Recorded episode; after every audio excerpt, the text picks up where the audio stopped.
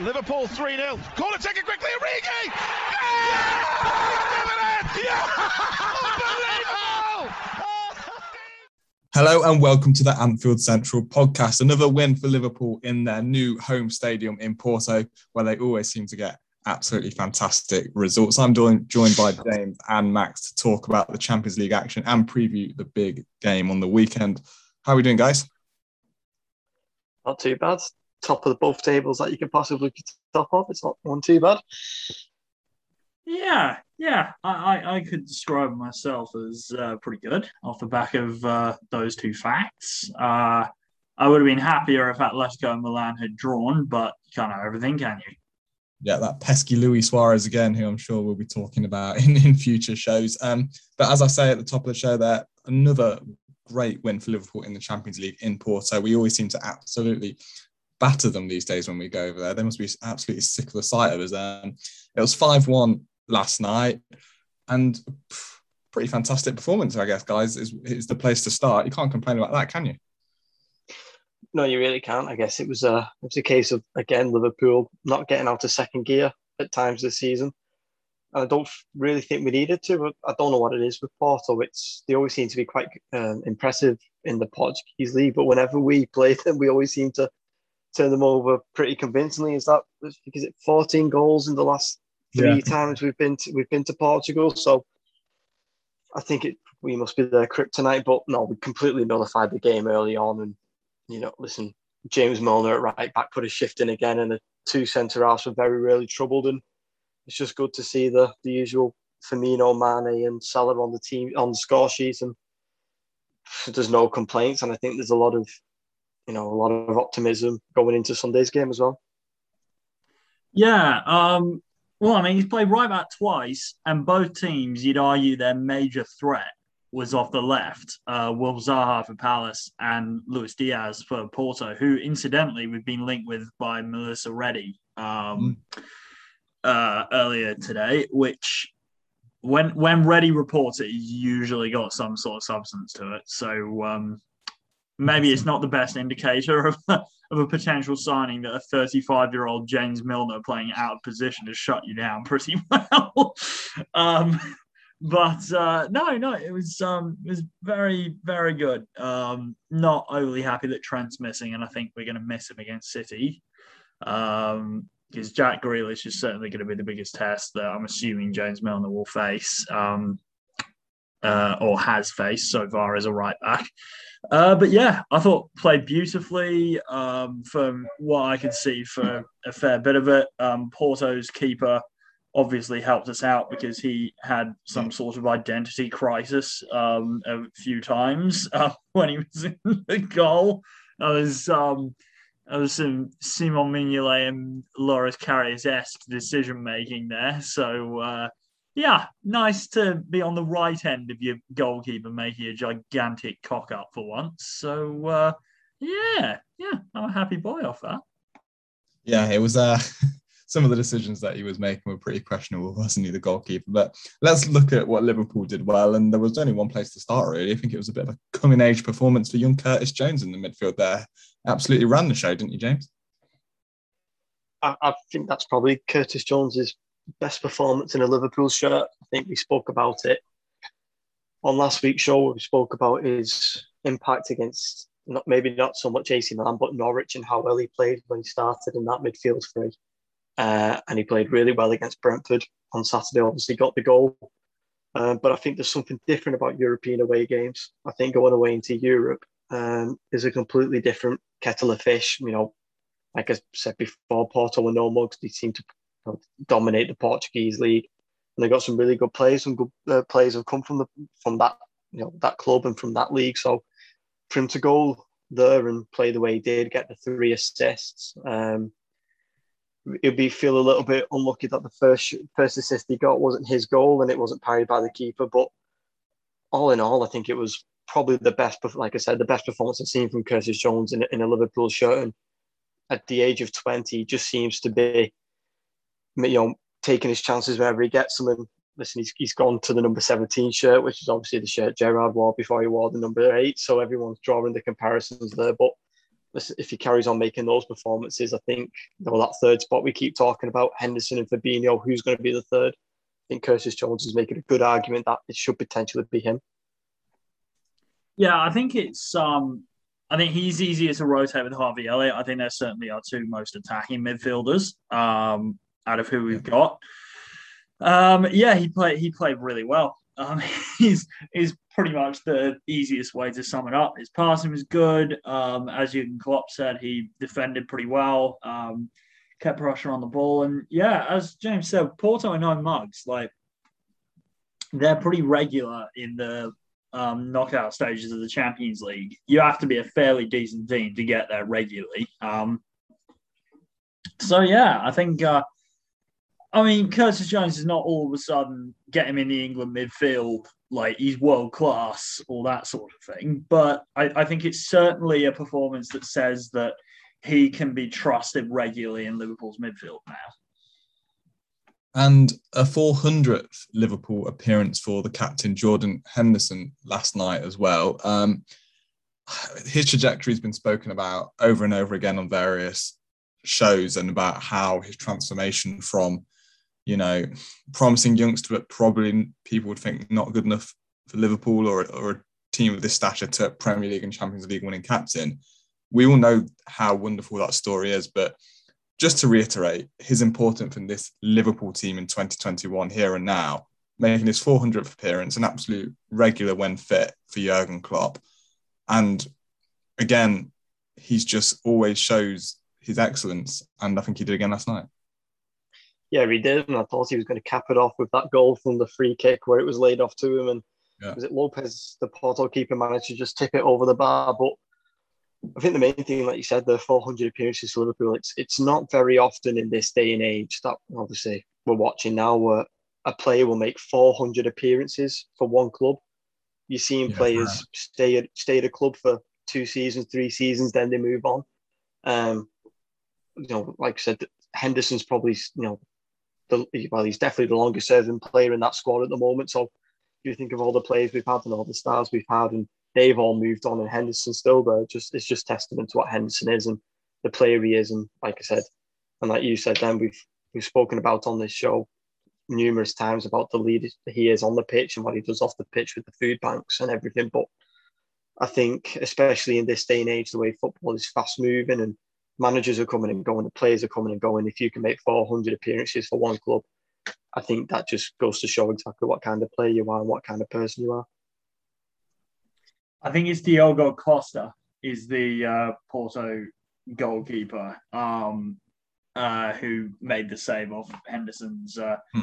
free kick, which I hate to say this because I love Trent, but that is the closest that we've come to, um, to scoring a free kick goal in quite some time. Um, yeah. I, th- I, think it might not be the worst thing to have Hendo or someone else whose name isn't Trent or Mo Salah um, have a go at free kicks because I've never seen Mo Salah get close to scoring a goal from a free kick for Liverpool.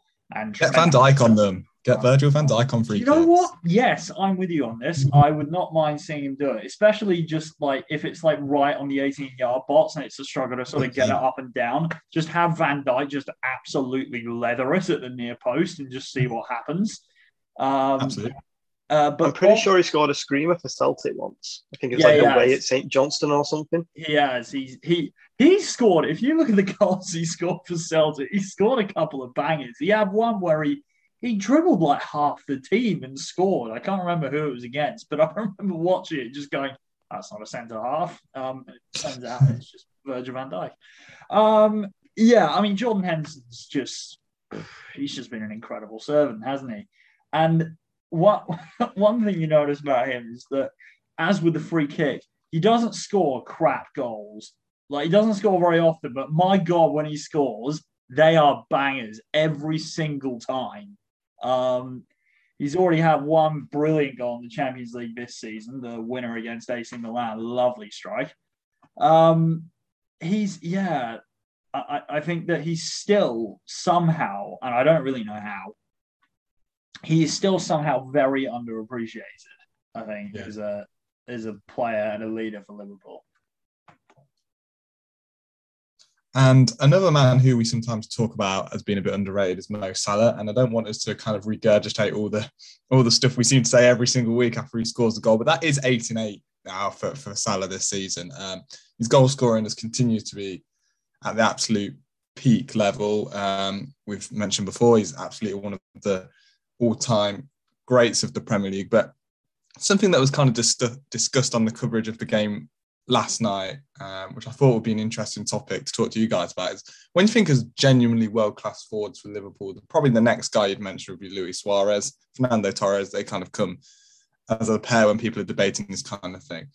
Who do you think is the better player in the Liverpool shirt out of Mo Salah and Luis Suarez? It's a tough one because we've seen how, you know, basically Suarez carried that forward line for a few years and how excellent he was breaking records as well. But for me, I think given the longevity and how much he's won at Liverpool, it's probably going to be Salah for me.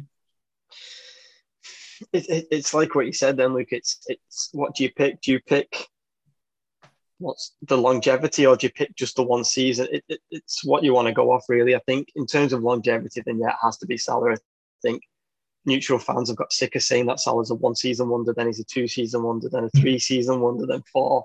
And he's probably going to go on for as long as he's at Liverpool. But I think in terms of just that one season, Luis Suarez, that one season under Brendan, Brendan Rodgers was just something else. He was completely different that season. Whether it was to try and get that move to Barcelona or not, I think it's very close between the two of them. Um, longevity certainly goes to Mo Salah. I think what he's done is, I think he has to go as probably one of the Premier League greats, you know, in his position. I'm sick of hearing he's a right, he's an inside forward, he's not a right winger. Cristiano Ronaldo had to play right wing of a of a midfield four. It's quite frustrating hearing that, but I don't know. Just if you just watch Luis Suarez that season, that title challenge in 2013-14, I think it's probably the best individual season that we'll ever see in the Premier League. And Mo Salah then broke the record for the amount of goals in a calendar year um, in the Premier League. But the goals Luis Suarez scored in that season, I think, are second to none. And what he did for a bang average Liverpool team, let's be honest, Salah's played in much better teams than what Luis Suarez did. Yeah. Um, but it's a tough one. But I, I will go Mo Salah just on the longevity. But let's not forget about that one season that Luis Suarez had. Well, I'm going to buck the trend. Um, for me, I just when, whenever these questions are asked, it always, as you said, depends on context. I don't think it's an overly like you know if someone says who has had the greater Liverpool legacy, it's obviously Salah. It, like you'd be stupid to say it isn't. Like the, the guy has won the Premier League, he's won the Champions League, he's won the Club World Cup. He has been one of the great goal scorers that Liverpool's ever had. Like you know, the, the numbers speak for themselves. Mo Salah, in terms of longevity, wins. But in questions like this, like if you're putting together like your all-time 11s and stuff, it's for me about who is the best player at their peak at your club. And the answer to that is Luis Suarez. Luis Suarez is the best player I've ever seen in a Liverpool shirt. Steven Gerrard, Virgil van Dijk, Mo Salah, name any player. It, Mo, Luis Suarez is better than any of them he he I would argue that he could genuinely go down as the best number nine. So discounting Ronaldo or Messi because they're not true number nines. They're sort of more inside forward kind of things. Um, I would say he's the best number nine of the last decade, even ahead of Robert Lewandowski.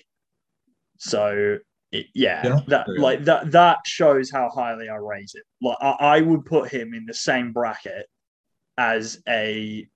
It's probably not quite as good, but I put him in the same bracket as Thierry Henry. That's how highly I rate him. Um, and I think Thierry Henry is the best player that the Premier League's ever seen.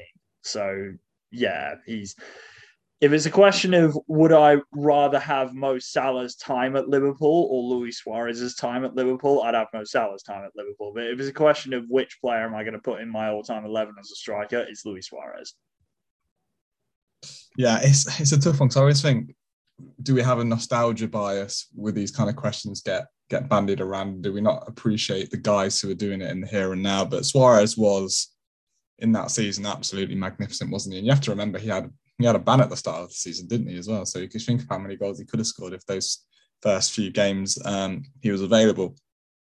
So six points out of six in the Champions League. Um, all going well there, top of top of the group. Um, next up in the Champions League is Atletico away. We know they had a bit of a slow start of a draw against Porto, but they won in Milan last night, albeit Milan were down to 10 men for a lot of the game. Um, it was a last minute Luis Suarez penalty as well in proper Suarez shithouse fashion to win it for Atletico.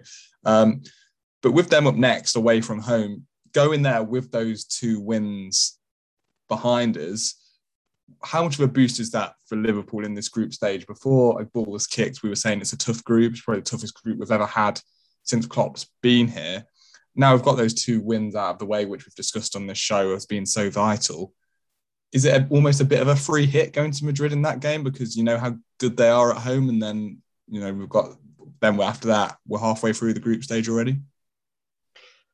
I, I just think it's a massive confidence going into this game, knowing that you've already got six points in the bag and you've seen Madrid fire a blanket home to Porto, who you've just beaten 5 1 away from home.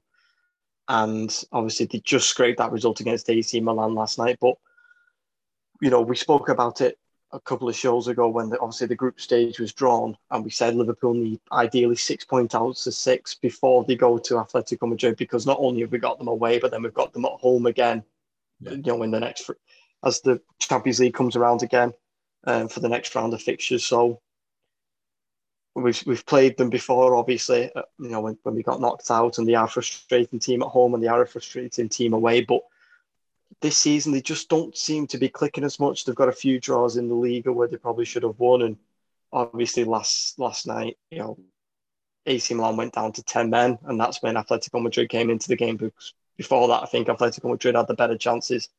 Um, so yeah, six points was de- out of six was definitely needed, but I think it's more the confidence. You know now you know, you're the favourites to win the group. Everyone's looking at you to go there and get a result now. So I think the squad will be breathing confidence and maybe a little bit of squad rotation, not not too much. I'm not saying make four or five, three, four changes into the team, but you know, Milner could possibly play right back again, etc. But um, you know, it's absolutely massive. And to see the other English teams, you know, City dropping points in their group and United dropping groups in their uh, dropping points in their group, you know, it just makes it all more impressive to see what Liverpool are doing in Europe. Yeah, I mean, I, I, said on our podcast when we were talking about the Champions League group, six points in these opening two games were absolutely vital. Um, what you want ideally is you want 10 points at least from the Milan and Porto games because realistically we are a better team than Porto or, or Atletico Madrid. We like we just are. Um, they're both decent teams, but you know. Do you mean Milan? Oh, oh, oh sorry, Milan. Sorry, who did I say? Atletico. Oh, sorry, sorry. Which I do agree with as well, but I just thought your point was about Milan. Yeah, but I, I think it's a um I, I, think it's a closer gap with Atletico, and yeah. they have looked quite poor over their two games. I mean, the win um over Milan they were losing until Franck Kessié got sent off, who not only does it take Milan down to 10 men, but it also takes off probably their best midfielder, if not their best player. Um, yeah, big, big so, blow. yeah, I mean, that's a huge blow. So that's a factor you have to um, put into them winning at the San Siro, and they look very ordinary against Porto because it wasn't just the fact that Porto went there and got a draw they had the best chances. Like yeah. Porto, Porto actually had the better chances at the Wanda. Um, so I think the most important thing is to come away from the Metropolitano unbeaten. If we draw, I've no issues. Um, we just don't want to lose and then play at Anfield. Um, so, yeah, and they won't beat us at Anfield. I'm fairly confident. Um, I say that I didn't think they would last time they came to Anfield, but uh, yeah, look how that went. We've just got to hope that Jan Oblak doesn't pull out a ridiculous performance again, which it's fine. There's no the, away goals now. So well, he's the best shot stopper in football, so there's a very good chance that he could do it. But um, yeah, I think I think this next game, if we can get a if we can get a draw, then um then I think I'm pretty confident we'll go through. If we win, I'm hundred percent confident we'll go through.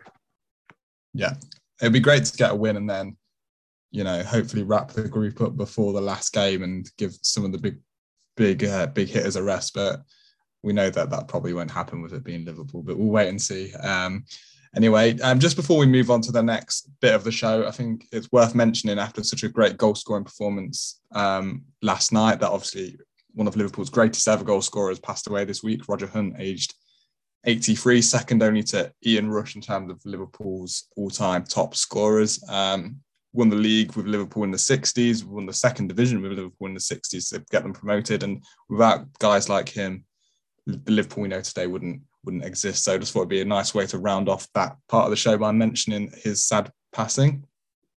Um, but next up for Liverpool is a massive game against Manchester City in the Premier League this weekend. City, they've started well, um, but I think everyone's kind of thinking that then maybe not as strong as they were last year. They seem to be lacking, you know, that goal scorer for they chased Kane all summer, but they got a good win against Chelsea last weekend. Would you still have City down as, as the, you know, the favourites to win the Premier League this season, despite their not a slow start because they've still they've still done well, but they've lost a game against Spurs. They dropped points at home to Southampton, and Guardiola does seem a little bit more tetchy than he might normally do. I just make them marginally favourites at the moment because it's it's a tough one with Man City, like you said.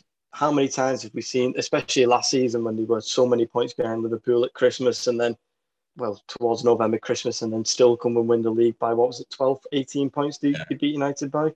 Quite comfortable. So it, it is it is a tough one, even though they have dropped points to Southampton and they have lost to Spurs. They're still only a point behind us. Um, it, it does make it tougher, but I think obviously the without them having a recognised striker and a recognised number nine who's going to play week in week out and score the goals, they've been very fortunate to have Sergio Aguero for the, all the time they have, even though he has been injured in those seasons. To still have a goal scorer who gets injured but still scores twenty to twenty-five goals a season, it, it is very much unheard of. Um, but yeah, I think that's going to be the Achilles heel this season. As, as much as they are blessed with De Bruyne and Jack Grealish, who you know I've spoken about on here many a times as being a one in a generational type of player and somebody that you know Liverpool should have probably gone after, even though it wouldn't have fitted, but just because I love Jack Grealish. Um, I think having no number nine and having to rely on, I know Jesus got the winner, but he's he's he's not an out and out scorer. He'll miss more chances than he scores, and the same goes for Raheem Sterling.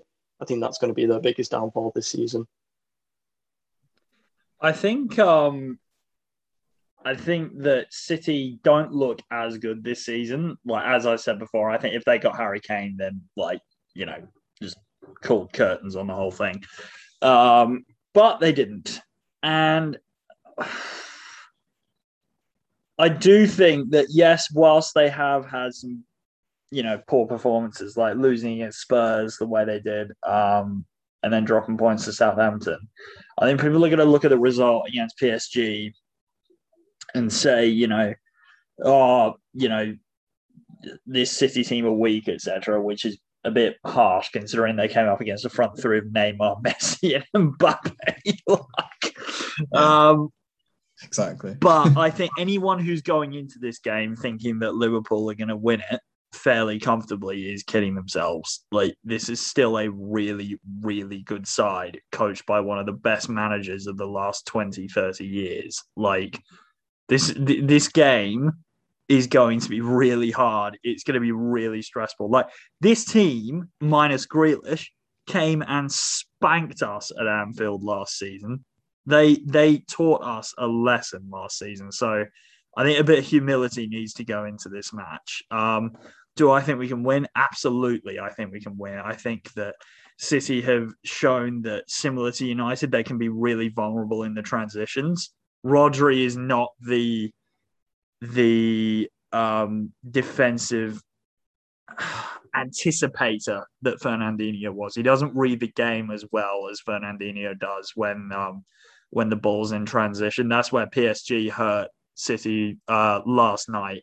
And we've got a team that lives for transition football. I would not be surprised to see Naby Keita playing as an eight um, because or Jones. It'll be Keita or Jones because the one thing that City have always struggled with against us is having a dribbler from midfield, someone who's going to run through the center of the pitch. If you watch the Spurs game back, Lucas Moura always dropped into the center of the pitch and he would run at the center of the City defense with pace. And they really struggled against it. So I, I want to see us do that. I wouldn't actually mind seeing Mane come in off that left wing and almost if we played like a almost like a, a diamond kind of thing and play Mane at the tip of that and run directly at Rodri, I think that could be a really nice um, way to exploit one of City's weaknesses. So, look, I can't wait for the game. There are so many factors that you can throw into it. And if Liverpool do beat City, that's a real gauntlet thrown down in the title race, especially after they beat Chelsea.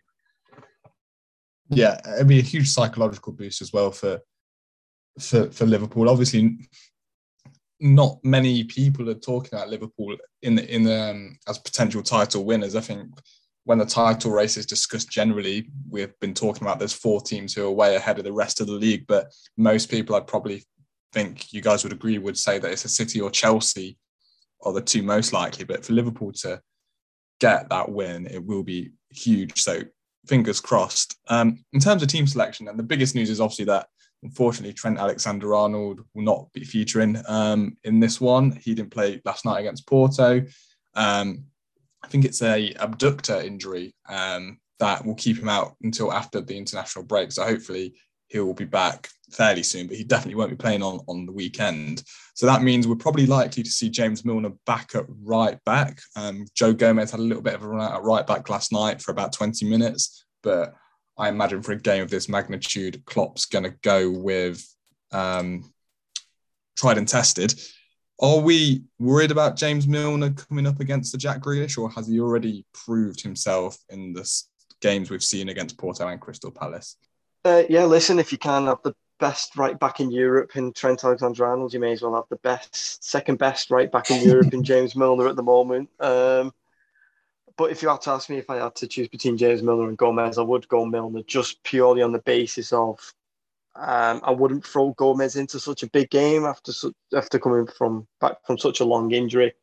Um, and I don't think right back's ever his right position anyway. I always think he tends to come inside a little bit more um, and he doesn't hold that right back position as well as you know um, Trent does or, or, or any other natural right back. But I think the one thing you will get from Milner is he will work hard down that right hand side and he will put a tackle in or two early on just to let Grealish know, listen, I might not be the quickest player, but I am going to you know put a tackle in you whenever I get the ball. So. Um, like I said, if you had to ask me now who would rather have, it's James Milner. But at the beginning of the season, if you said James Milner right back against Manchester City, I'd have said no chance. But like we spoke about last week, it just goes, it's just a testament to James Milner and just what a professional he is. In terms of the question, um, Gomez or Milner at right back against Grealish in particular, I would definitely say Milner. Um, if there's one thing you can always describe Milner as, it's canny. Um, he yeah, knows absolutely. the movements that people are going to make. He's really smart at reading the game. And Grealish isn't Grealish isn't like Zaha. He's not going to beat you with raw pace and you know, um, and try and drive into the box as much as um as Grealish. I mean, Grealish can and will still do that, um, but just not to the same degree. Grealish is more Grealish is more of a playmaker than a dribbler. Um, in that regard, at least. Grealish, again, world class dribbler, but like just different. He's not quite as direct. Um, so yeah, I think weirdly, I think for a right back against Zaha, I'd probably want Gomez more just because he's obviously a much better athlete than Milner in terms of his pace and his strength. Um, maybe not in terms of fitness. I don't think anyone's going to beat Milner in terms of fitness. Um, but yeah, I, I, think Milner out of the two is probably the best equipped to handle Grealish. Um, but I I don't know if they might go with um, Sterling and Foden, try and get a bit more pace out wide, and maybe put Grealish into the midfield. Because Jordan Henderson, much as we were complimenting him earlier, um, has been a little slow coming back into defense a few times um, this season and I wouldn't be surprised if Guardiola put Grealish into that eight role to try and get him in behind Henderson if Henderson gets stuck up too far forward. Yeah, uh, that's the thing with City. They've got so many options. It's quite it's quite scary when you put it like that. That they might be able to bring in, you know, a Raheem Sterling or you know even a Ferran Torres or Riyad Mahrez or someone like that. There's lots of options. Um, spoke a little bit about the midfield. I guess the team almost picked itself, other than that third midfield spot. I, the thing with Curtis Jones' performance last night is, I think potentially before this game yesterday, you might have thought maybe Jones doesn't make it into your best 11 for Man City, but he put in such a great performance that for me, anyway, you guys might disagree. I think he's almost undroppable, and I think you have to play him against Man City. And one of his best qualities is, for me, is that he can play down the middle, or he can kind of hang out to the left or the right hand side. He's quite a versatile midfielder in that regard. Do you guys think that he will, or would you guys start him straight away again, or would you bring in a, someone like Keita, like Max has mentioned, who we know is fit again now? I'm going to try not to get sucked in the Keita uh, hype, as I've spoken about before that I often do. But in terms of Curtis Jones, I think you've got to play the player who's got the most moment, the most momentum. I think that's Curtis Jones at the moment. I think the way he's dribbling with the ball, the way he's passing the ball, I think he's he's almost trying to make a statement to Klopp saying, listen, you can play me in the big games, you can play me in whatever game, I'm going to turn up and I'm going to put the performance in. Um, like I said, I've always rated Curtis Jones and I've always thought he's been a good player and he's got a lot of potential ahead of him. But last night I saw a completely different player. Like I said, European away days are always completely different than playing Norwich in the Carabao Cup or coming on against AC Milan when you're 3 2 up at home and the crowd's on your side. Um, I think it's, you know, we've seen a lot of Curtis Jones, especially last season due to the injuries, and I think that's been the making of him, really. Um, but yeah, I wouldn't play Naby Keita this game. Um, I, I trust Curtis Jones a lot more than Naby at this moment in time. I think that last comment, weirdly, considering I was the one who was having a go at Keita a little while ago, I think that last comment was maybe a wee bit harsh. Um, um, I would start Jones. Um, I think his movement behind De Bruyne, um, it, assuming he plays on that left side at eight and De Bruyne plays on that right hand at eight, um, could cause City some issues. Um, and maybe get his dribbling going through midfield. I could even see a scenario, I don't think it will happen, but I could even see a scenario where the midfielder who doesn't start is Hendo um, and try and get that dual dribbling threat behind City's midfield and going at Rodri. Um, I don't think that will end up happening, but I can see the logic for it ending up being the case. Um, yeah. I if it's a choice of who I would start between Jones and Keita, I would say Jones because Keita um, has shown in previous games that he sometimes can't be trusted to do his defensive work, um, as he did against Real Madrid when he got rather unceremoniously taken off after 40 minutes. Um, and yeah, I, I, I don't think he'll start, but I think we'll see him at some point, especially if we go 1 0 down. Um, I think we'll see Naby Keita come on um, to provide that sort of direct threat through the middle. Or maybe even Ox. Maybe Ox. We haven't we haven't talked about him, but he's got history against City. Yeah, he's one of the few guys that has really burned Guardiola, I guess, hasn't he? He's um, that Champions League goal. He scored one in the league as well. Did he score in that four three in the league as well as that? Yeah, he, he scored the first. he scored the first goal that game. First goal, yeah, arrowed it into the bottom. Weirdly, I think it was almost a, a better goal that one. Like not quite as spectacular, maybe because the, the the one against City in the Champions League just absolutely pinged it into the top corner. Yeah but that one felt more the the one in the league felt more deliberate because he, he carried it through midfield and he, it was such a precise shot off the bottom corner of the um off the bottom of the inside of the post and in. I actually yeah he hit it goal. from he hit it from the right hand side of the box into the bottom left hand corner. Yeah, about twenty yards out. Yeah, from the edge of the box into the bottom left hand corners, which I think is harder than being centre of the goal and hitting it into any side. Yeah, I, I, I thought it was a really good goal, and that that sort of pace going through the middle. I mean, like as I said, I mean, if if you think about the teams that have really hurt City, um, it's usually a Spurs or us or Wolves. Basically, someone who has got a player who's willing to carry the ball at people through yeah. the middle of the pitch. Because whenever Wolves have played them, Adama Traore has played through the middle. And he just absolutely canes them through the middle of the park when he picks up the ball in transition. Um, I think you'll see Liverpool try and do that. Um, because I think that's by far their biggest weakness is in the middle of the part in transition, particularly if Fernandinho isn't starting, which he isn't anymore. Yeah, agree agree with you there. Um, one option we've not mentioned, which could be a possibility, is like we saw the Etihad last year in the one-one draw, is that all four of Liverpool's regular forwards play, and that obviously helped them with what we've been talking about, going for that quick um, directness on the transition. If you had Salah, Jota, Mane, and Firmino. James, is that something that you could see as potentially doing again, but this time, you know, at Anfield with the crowd behind you? That could be quite powerful. Yeah, and I think with that offers obviously completely different options. Obviously, which one do you start? Do you have Firmino starting the press and then have Jota playing behind Firmino and him being the next wall? And it, it gives different options, and obviously, it'll make Manchester City think a lot more about what they're going to do, especially passing the the ball at the back. We know we like to they like to build up at the back as just as much as we do.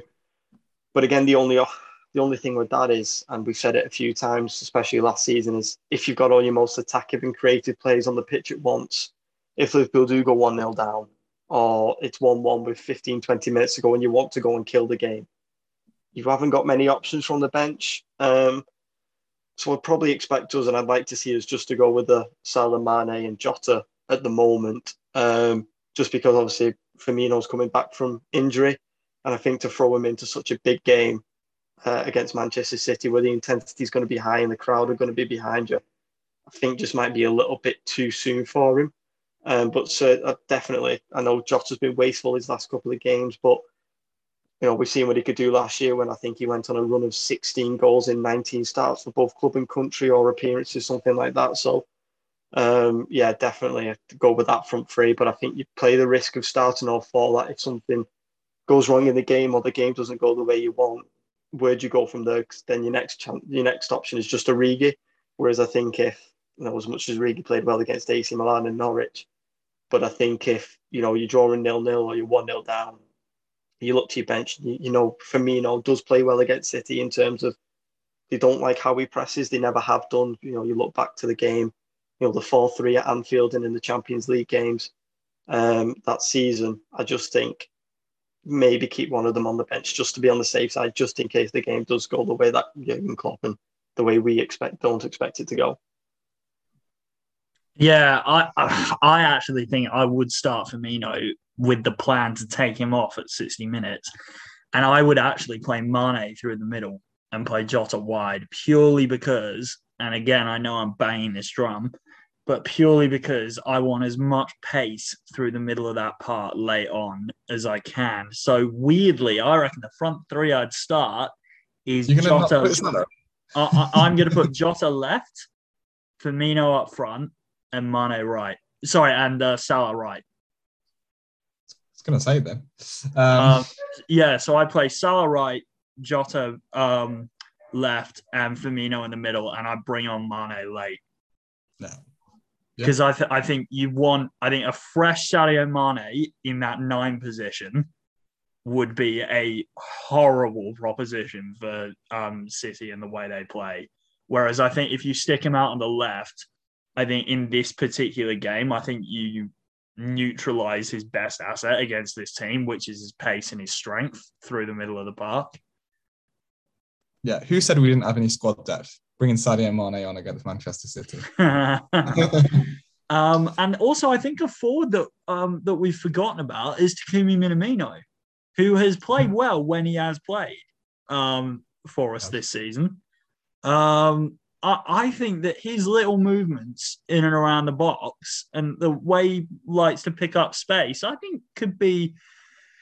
He's not, you know, obviously he's not on the same level as the, you know, prime four, but I don't think he's the worst option in in this case. I think um another issue that City have got this season, I don't think Ruben Dias has been anywhere near the level that he was last season.